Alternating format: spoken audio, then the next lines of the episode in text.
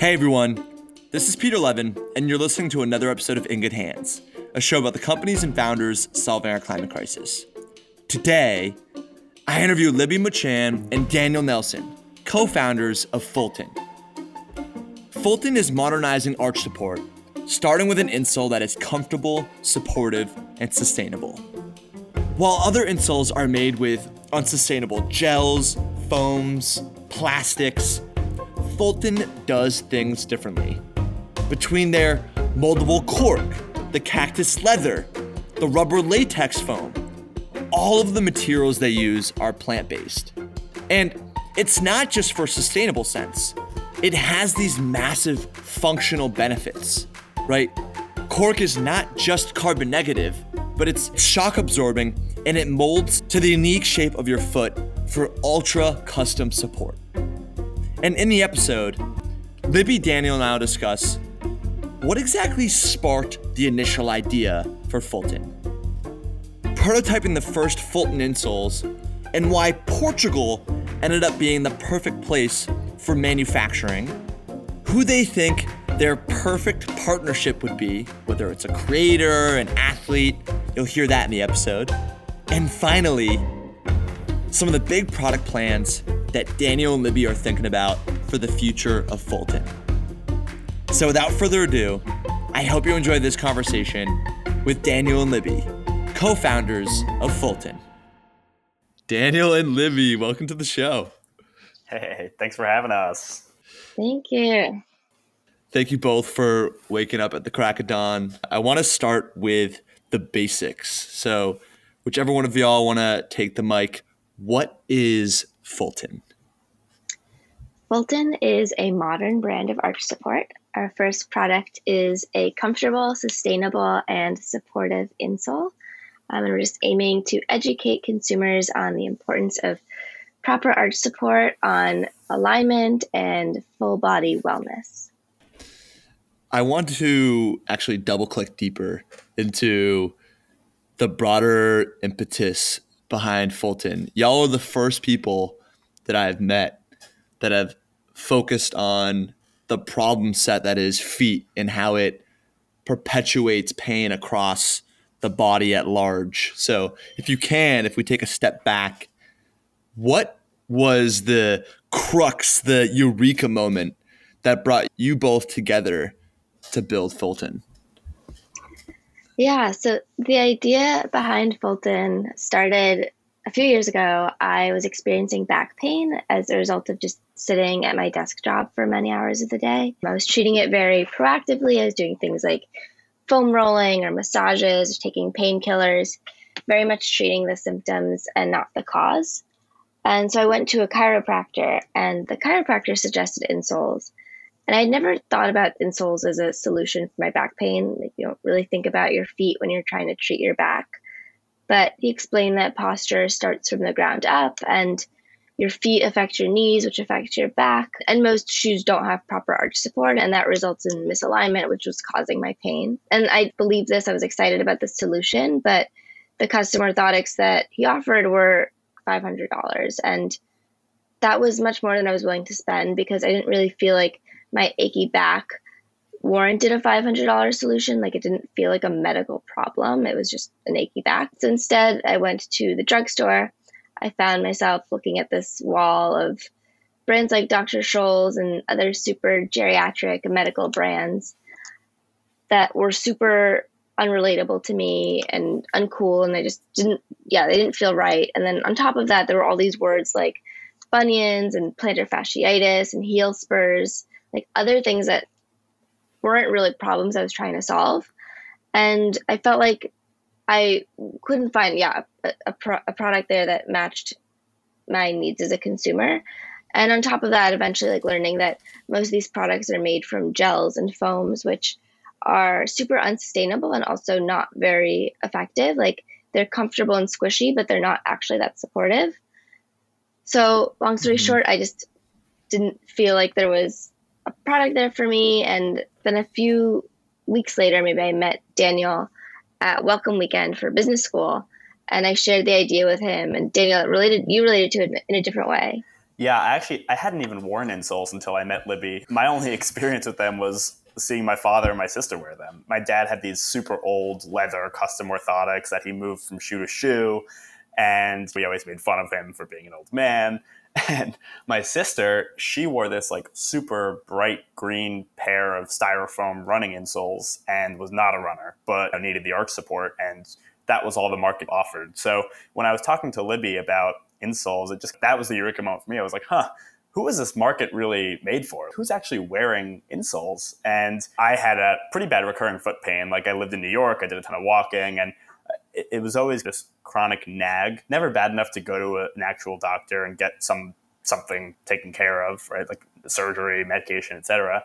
But always just a nuisance. And I started wearing insoles, tried basically every pair out there, and was like, all right, I, I think it's time. This, this market has, has seen its day. Um, But yeah, so when Libby and I met, I think it was just this moment where we came together and we were like, okay, we're not podiatrists, but there's definitely a problem. And so let's go out and solve it. And I think a lot of that summer after we met, we just spent doing research and learning, learning. As you mm-hmm. mentioned about the the feet, right? It's such a weirdly overlooked part of the body. And it's not the sexiest body part, but it's like biomechanically extremely important, as we learned from all the doctors and, and engineers that or biomechanical engineers that we spoke to. A lot of them basically said the feet is like the foundation of the body. So like the foundation of a house, if it's not well supported, the rest of it isn't going to stay intact too long or too well. And thinking about your life and the millions of steps you're going to take in it, you should probably support yourself in your feet to really help maintain the rest of your body over the long, you know, span of however long you might live. And mm-hmm. those kinds of insights that we were hearing were just like, hold up, there's a really weird messaging issue beyond just a product issue, and got us really excited about that aha kind of moment and opportunity that we saw ahead of us. The interesting part of every founder's journey here is actually this junction between you realizing that the problem exists and then trying to manifest that eureka into a prototype or some type of version one. When I was digging into how y'all build the product, I noticed Porto, Portugal as the source of manufacturing. And of all of the founders that would be had on the show, this is the first time I've heard that as the location of manufacturing. So I'd love to hear maybe debrief a little bit about how y'all put together the prototype for an insole. It sounds like I have no idea how you'd go from this like inkling of an idea to something physical, and then why Portugal ended up being an answer to that. Yes. Wow. Love that question. Let's get into it. We basically looked at every insole in the market, and we just tried to understand what was it before we even thought about building our own. And so I remember we went on Amazon, we went to the drugstore, the running store, the chiropractor, podiatrist. We went everywhere and just sourced every type of insole we could just to understand like how they worked, what they looked like, what the point was. And I think we had two really big takeaways. The first was it was really confusing to buy an insole. There were a lot out there that were just like made for people with high arches or flat feet or bunions or metatarsalgia, plantar fasciitis, all these conditions and types of walking that I think most people don't even really understand if they have or not, unless they get some professional help. And that was sort of a, a confusing market angle. And from a product point of view, I think we saw that they were incredibly unsustainable. That would be the first one. They were made from polyurethane, E V A, all these different types of foams, styrofoams, plastics that were really either super rigid or super soft, but also didn't really accommodate people, I think, the way they wanted to. We heard a lot of complaints and actually felt a lot of pain from trying some of these insoles that didn't really match with us. So what did we do? We took a step back and we're like, all right, great. If we had a, a dream insole, how would it look? I, as a consumer, don't really know if I have a flat foot or a high arch or a medium arch most of the time. Some people do, but we were, yeah, we want an insole that kind of just put, we put in our shoe and it works for us. And we were like, great, how do we get that? I think Libby actually had the idea of cork, and she basically wore these sandals every day over the summer. They were called corkies. And she loved them because even though she had these pains, you know, in her back, she didn't need to wear insoles in the summer because she had her corkies. And so we had the, the loose connection that like cork molds to the shape of your foot. And if it molds to the shape of your foot, it can better support your body. And so we thought of some other comps like Birkenstock, and there are a few out there, these sandal manufacturers that make comfortable sandals, and that's the reason why. So then we were like, great, we can take this cork product and put it in an insole. So where do we find cork? And if you've ever been to Porto, you'll know that the city is basically run by cork. The whole country of Portugal, half the world's cork is harvested in Portugal, and they make into so many different types of products like handbags and obviously wine stoppers, backpacks, everything, cookware. Cork just runs the world. And for us, it was like the obvious destination to go to and try to find a manufacturer. And we did that right, right before COVID. I think it was three months before COVID. We actually flew out there, went to a bunch of manufacturers, found one that was willing to partner with us and actually helped us co-design it. We went through about ten iterations of the insole.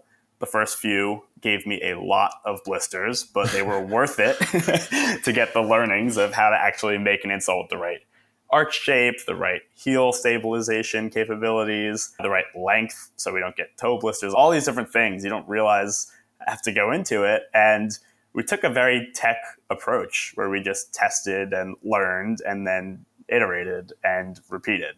So we basically just did that until we were at the point where we could run a pilot. We actually sold them. We did like a pay-as-you-wish pilot and sold about two hundred fifty pairs to, I guess, mostly, not even mostly friends and family, but a lot of friends and family and like their friends and family. So the extended network that we had got some feedback and went in for the final product after that. Yeah, it was a really iterative process, but we had this hunch of a problem, an idea, a vague idea for what a solution might look like.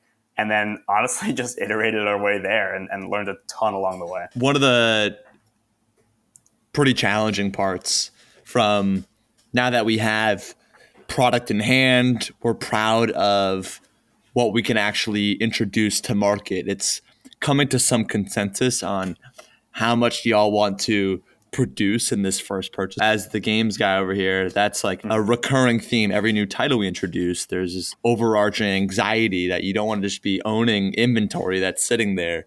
Yep. So I'd love to hear from y'all's perspective. Launch is coming up. I can see y'all launched a few months ago.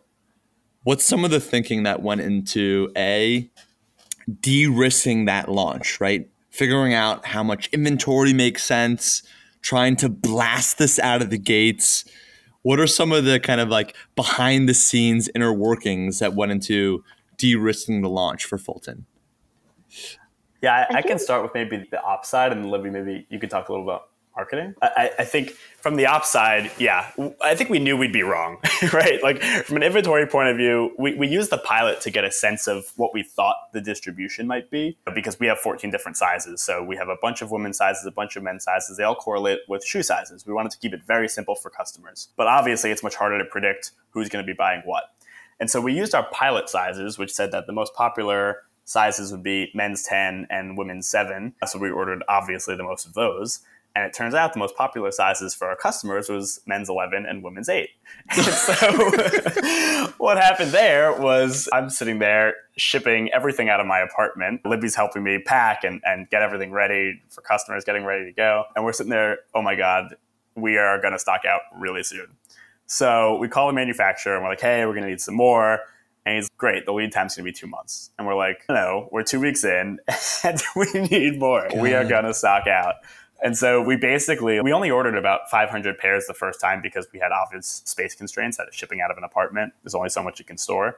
But, you know, that really kickstarted us to search for a, a warehouse, really understand our lead times a bit better. We were able to get him down to a much quicker turnaround. And we were able to do things like airship, which even though they were more expensive, were able to help us accommodate. But I think going into it, Libby and I knew we were going to be wrong. We just had to start somewhere. And so every order mm-hmm. we've placed since has been a close step better to our true distribution. And I, I think that was something we just knew we would have to deal with on the floor. We ended up stocking out of about half of our sizes in that first month. So although it was wow. great, yeah, it was great from like a business angle, it was horrifying from an operations angle and definitely kept me up. And yeah, learning experiences at least.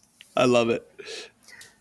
Yeah. And I guess sort of building off of that, I think one thing that we've been very fortunate through this entire process is just like being in the Wharton network and having a lot of recent alumni be founders of consumer startups. So we have so many different people. Shout out to Avrani and Remedy that we are constantly going after and asking for advice on like, how do we do this? What should we expect? And as far as like launch expectations, a lot of them were like, don't over order inventory. Like your first few months, it's just going to be your mom and your grandma that are ordering from you. So we were a little bit jaded with the, like in, in terms of thinking about the first, the, the, the beginning, and we didn't want to be disappointed. So I think we tried to limit our expectations. I think we were definitely surprised and happy by the impact of the launch. But another thing is we decided that we wouldn't spend too much money when we launched because we didn't fully understand the message that we were sending and we didn't know what creative would be best. So we wanted to wait and iterate. But one thing that we did to get the word out that I thought was like super effective is we used some like shady tool to scrape our emails and then basically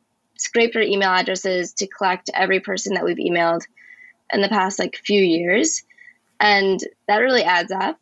And mm-hmm. so what we did is to every single person, we sent this mass email being like, hey, we just started a company. It's launching today. You don't need to buy a pair, but we've attached these images, um, these like cool, we developed like stories basically for posting on social. If you post this on social, that would mean so much to us. And that just developed so much hype. There were just hundreds of people that were posting this imagery of Fulton on Instagram and Facebook. Yeah, so I think that really helped like helped there be like a big mm-hmm. bang the first day. Mm-hmm. Quick question.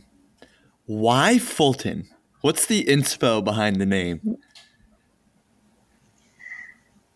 Daniel, you want to take that one? Yes.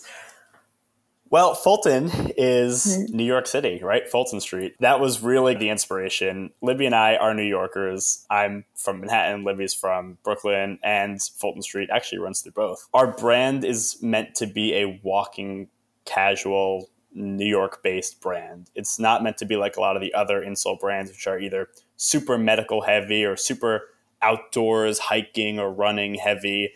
I think we really wanted to take some inspiration from a lot of the other direct-to-consumer types of companies that we were sort of learning from and watching grow and really building them into our own in the industry. And for that, it was walking on the concrete sidewalks of New York City. That's where people are getting body pain from and not realizing that they should be doing something preventative like wearing insoles. So it's basically a, a brand that sort of has the everyday person in mind going about their daily routine who all they need to do is slip an insole in and they'll be doing something for their wellness that day.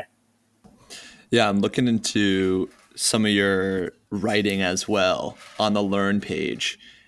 First of all, love the aesthetic, but also just so cheeky. I love the latest posts about stretches for lower back pain relief. It's just someone going up and down on a yoga mat. It's like super animated, but I think there's an opportunity there that, for at least in my experience on social, has been largely overlooked. There's this massive gap, but at least an information gap for people my age, right, late twenties, where you get like short, really cheeky looking graphics that say, hey, if you're having this type of pain or you're doing this in your day-to-day, here's a solve.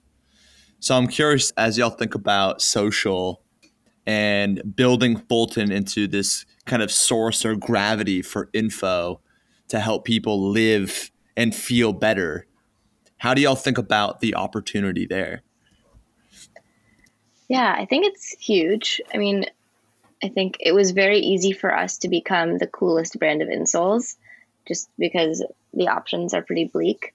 And I think we've done that effectively, and we've already seen like consumers really relating to us and being like, wow, this is the product, this is the brand that I need. The next phase for us is really building out that blog and becoming like a source of information also, because it, like things like plantar fasciitis or pronating or like misalignment, all these different foot problems are so common in, in young people, and no one talks about it and no one really knows how to solve it. So we really want to like invest in building out our blog to be a resource for people trying to find answers and trying to understand like how to solve their pain, not only in their feet, but also in their knees and their hips and their back. And I, I had this experience of absolutely not knowing what arch support was and mistreating my back and wearing bad shoes. And we would love to stop that. We always talk about big footwear and how big footwear is killing our bodies. And mm-hmm. we, yeah, we would love to just help people be more proactive in terms of taking care of their wellness, and see a big opportunity to do that through a blog and through customer education.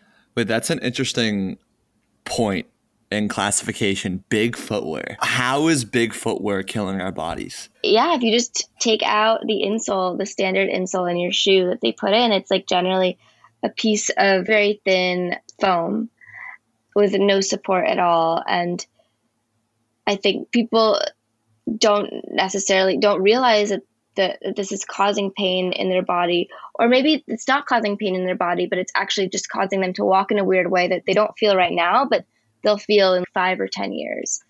And shoe companies are focused so much more on design and aesthetics, and sometimes like performance in terms of just like being the lightest shoe, and overlook things like proper arch support because people don't care about it. And people don't care about it because they don't know it's important. And they don't know it's important because no one's talking about it. So right now we think, yeah, big footwear is causing all of this pain throughout our bodies. It sparks just a random idea in my head that I'm sure both of y'all have considered deeply, which is creating a shoe that comes with an insole that is by default like great for you, which leads me to my next question, which is, as y'all think about the opportunities for Fulton over the next few years, is this one of them? Like, how does Fulton expand beyond the insole over the next few years? Yeah, I, I think you're right. After the moonshot is that we think everyone should be wearing supportive footwear. And whether it's putting an insole in, and there are lots of different types of shoes that we can be making insoles for that we have a pretty well fleshed out roadmap for, or whether that's actually a shoe that comes with, you know, Fulton arch support built in. You just wear the shoe, molds to the shape of your foot. I think they're all things that we're thinking about. And the market is large, right? Everybody wears shoes. Everyone has multiple pairs of shoes, and everyone needs arch support. So it's this like perfect little blend of, if we take this company to its logical conclusion, there's a really big opportunity at hand for us to basically just get people talking about a wellness brand of footwear. It's a whole different company to build a footwear brand than it is an insole brand for a million reasons, including much more complex supply chains, materials required, even different messaging, styles, designs, things like that, that obviously with an insole you don't have. But it's definitely something that Libby and I are pressure testing with our customers and seeing, hey, what do you want next? We're mm-hmm. not being presumptuous and saying this is exactly what everyone wants. It might just be partnering with a big footwear and pushing them towards sustainable solutions that are also good for people's bodies, and just being the brand that helps them. There's already one out there called Ortholite, and unfortunately they're not focused on arch support, but they're really focused on getting in every shoe manufacturer. And so if you look at your Nike, your Adidas, your Puma, et cetera, you pull out the insole, sometimes they, they're co-branded with Ortholite. And that's just because they provide super, super cheap insoles, but it doesn't mean there can't be a player like that for supportive insoles. So mm-hmm. I think, you know, you're pretty spot on in, in where we think we're headed, which is just getting in as many shoes as we can, but definitely letting our customers guide us on how, how they want us to do that. Yeah, I, you know, as you were talking about this, it sparked a tangential idea, which is, at first it was surprising to me that shoe brands don't upsell customers with custom insoles. If I'm checking out on one of their websites, it feels like a unique upselling opportunity to say, hey, add a Fulton insole or some insole to checkout. But my guess is it's probably for them potentially compromising, right? Because now the customer's, wait, is your shoe just not designed for comfortable wear? I'm curious, have y'all explored distribution opportunities in that channel in any sense? Yeah, it's a bit of a catch twenty-two in that sense. I think that we look at the market that way as well. We've seen from the conversations we've had with other people in footwear that it might sort of ruin their brands by associating with us, at least at this stage. But I do think mm-hmm. that at their core, most shoe manufacturers know that people wear custom orthotics. There is a market for that. They understand that people need more arch support. So maybe with the right messaging and the right partnership and, and talking about, if we build the brand around wellness in footwear, and then it looks good for them to be able to partner with us. And again, that, that takes time for us to achieve sort of our vision of, of growing and getting to a place where we have that brand that's a bit more well-known. But I think that, yeah, down the road, it's something we could do, even if today we might be seen, oh, you think that you're making our really expensively designed, researched and thought out shoe better? What do you know? But tomorrow, I think it could be like, oh, by the way, add this on for a few extra bucks and you can add wellness to your shoe versus going to the chiropractor or going mm-hmm. to the podiatrist and spending ten x more. So I think that messaging will take some time to kick in, but it's definitely something that we hope and aspire to sort of achieve with the right brand partners down the road. Another question for both of you is around the broader state of affairs that is footwear today.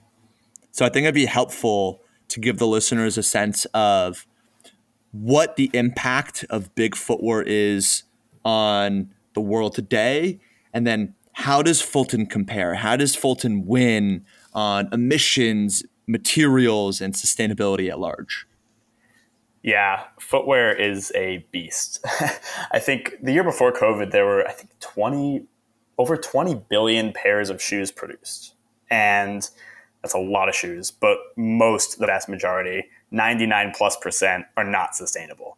So they end up either in landfills or just in places that you don't really want to find used footwear and not really doing any anything good for the environment. Actually, the, the entire footwear industry as a whole accounts for about one point four percent of global carbon emissions. And it might not sound like a ton, yeah, but when, when you contextualize that with an, an industry like the airline industry, which is about two percent of global carbon emissions, that one point four percent seems pretty huge. And it, it really comes from everything, you know, the materials that are sourced to use the footwear, actually making the footwear. They make it internationally, often in China or, or other Southeast Asian countries. And basically that massive global supply chain and all the way through the end of life, it's just devastating. I think Allbirds really sounded the alarm for that in twenty sixteen, back when they launched, and got a lot of people looking about looking into footwear and, and thinking about how it's very silent, but very harmful. And a lot of the brands there really started taking more serious initiatives, thinking about how we go beyond greenwashing and into actually leveraging sustainable materials, doing R and D in sustainable materials, and really thinking about the entire life cycle of a product. So yeah, Fulton is definitely trying to take a different approach into that market and, and think very much about wellness and footwear, but also really make sure we, we carry those sustainability values forward as we... Just to, to double click into there, because I think it's important to highlight the material makeup of Fulton versus the traditional insole or shoe. So what are the key ingredients or puzzle pieces that make up the Fulton insole? Yeah, so it's something that we're super excited about, and we really spent a long time developing and, and researching is what are the best materials. At first, we were like, maybe we should just use whatever's out there, like whatever other insole brands are using. But if you look at most products, they are just like gels and foams and styrofoams and plastic. So we decided not to use those. And really, Daniel and I became like engineers, I don't know, material scientists for a few months and tested so many different things. But what we're, we got to we're really happy with. So the bottom is cork, which is this material that we're obsessed with. Carbon negative, so it's actually good for the environment to use it. It's the cork, sorry, it's the bark of a tree. And it's super shock absorbing, antimicrobial, like all these amazing benefits.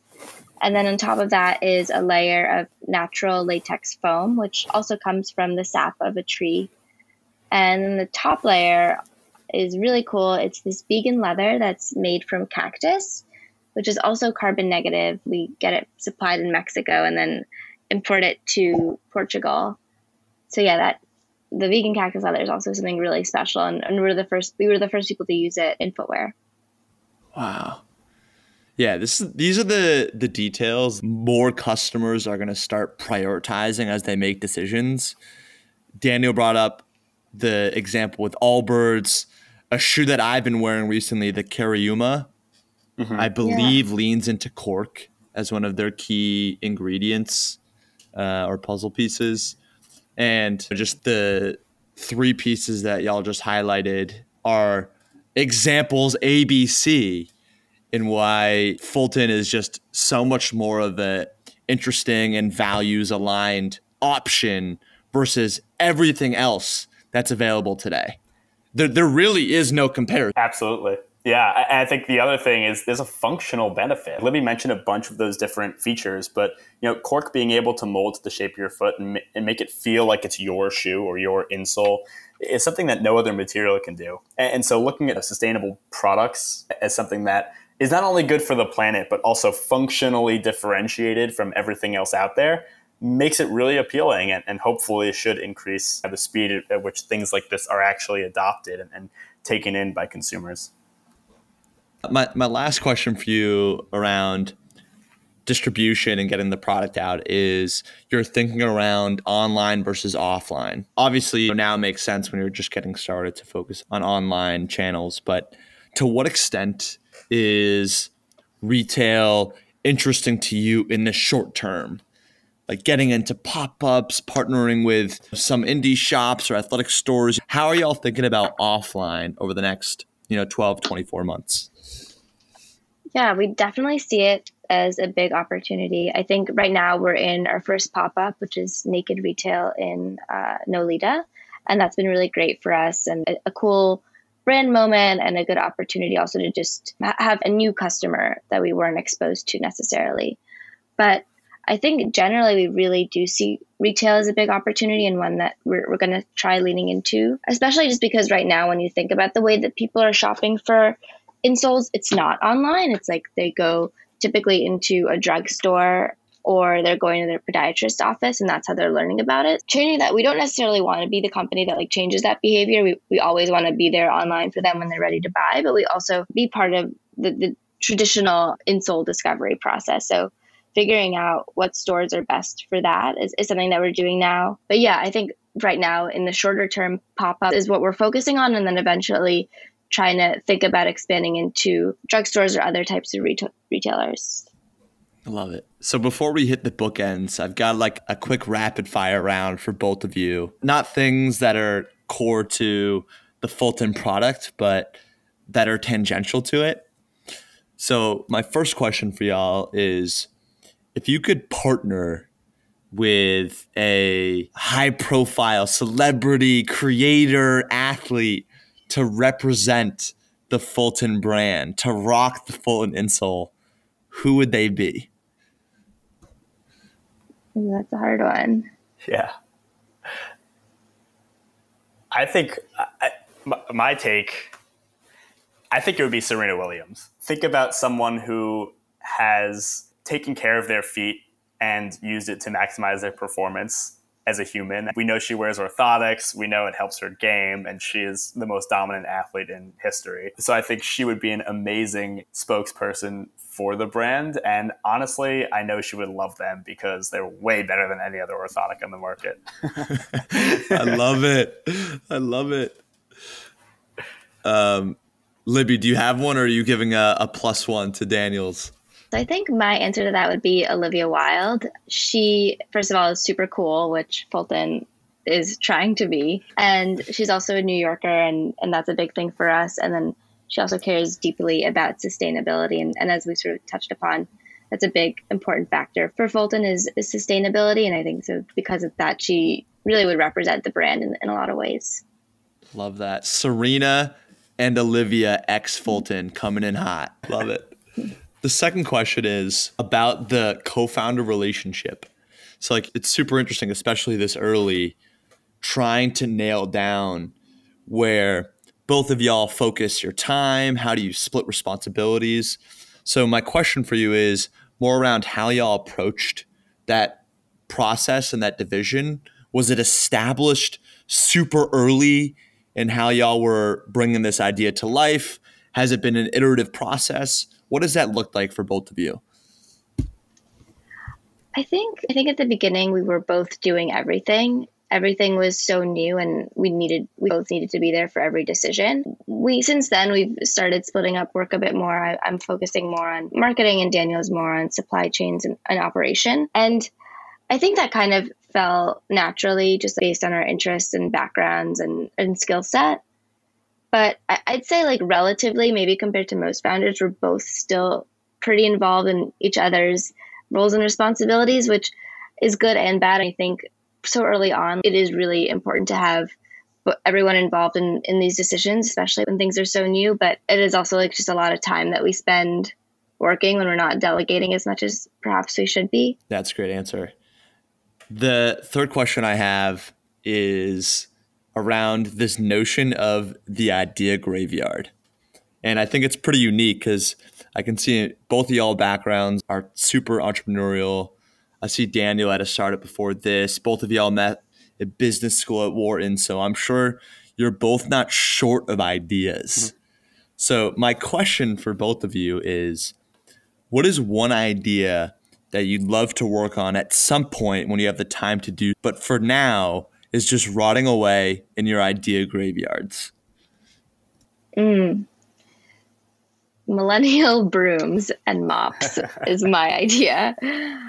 Interesting. That, yes. So when I met Daniel, I pitched him all of these ideas about different, I, I was really interested in like direct to consumer and thinking about how brands are so important. And one of them was millennial insoles. And then one of them was millennial brooms. And I don't know if it's not going to revolutionize anyone's life. It's like a cool broom and a cool mop.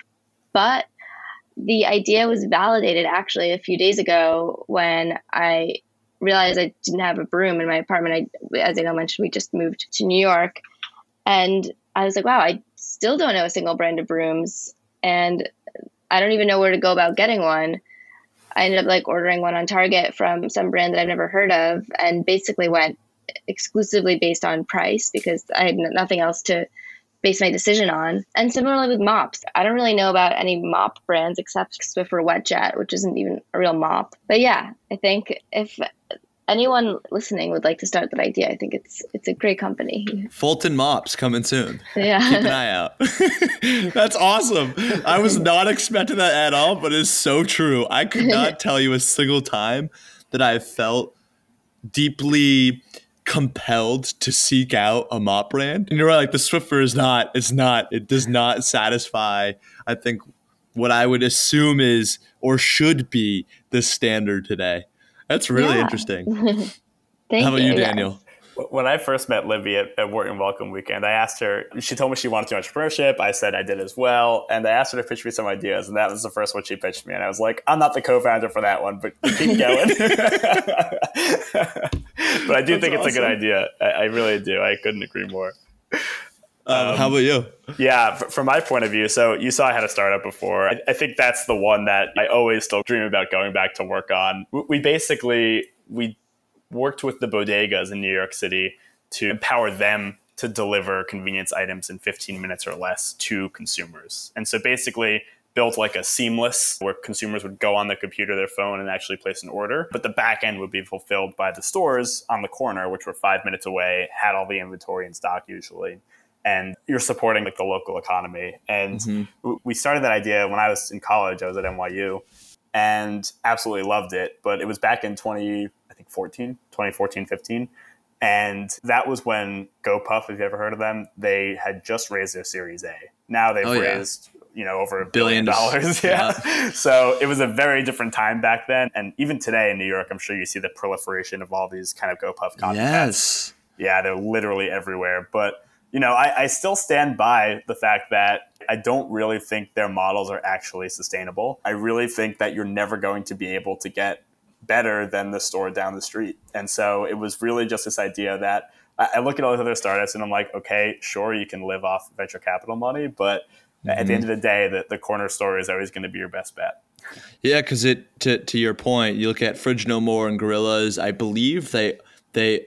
provide their own courier infrastructure. Yep. Versus, hey, like you're a corner store and there is a potential, let's say, forty thousand customers within a, a five block radius or six block radius.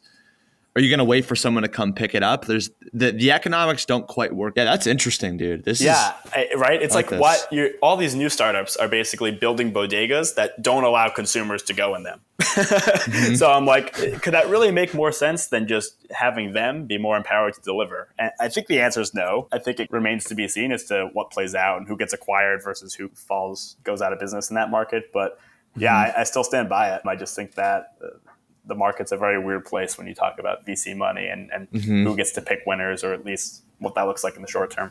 Yep. All right, y'all. I'd love to roll out the red carpet. Are there any final call to actions, hiring needs, anything that you want to leave with our listeners? The floor is yours. Yeah, I mean, I think check out our website, walk fulton dot com, and our Instagram is at walk fulton. And we made a discount code for you listeners, which is good hands ten for ten percent off. Let's go. Hell yeah. Daniel, anything you want to leave? Yeah, I think that is definitely my number one. Check out the website. You, you definitely learn something. There's a really cool blog, a lot of really interesting content beyond just what we've talked about on the podcast. I, I'd also say look into Cork. I know we talked about it briefly, but you know, there's it's such an incredible material. It's carbon negative to manufacture with. It's actually good for the cork trees to be harvested, or else they will actually take in less C O two from the environment, from the atmosphere, and they, they won't um, be able to live as long. So if you do have that idea that you're thinking about for maybe a consumer product, or you're really curious uh, to just learn more, I would definitely look into Cork, and obviously Portugal as the place to, to do it. I love it. First of all, thank you all for creating the code. I'm sure our listeners are going to deeply appreciate it. And then to both of you specifically, just hats off to taking the leap into this crazy thing that is entrepreneurship. Congrats on all of your early success. And thank you both for coming on the show today. Thanks for having us. Thanks so much, Peter. This is great. All right, yeah.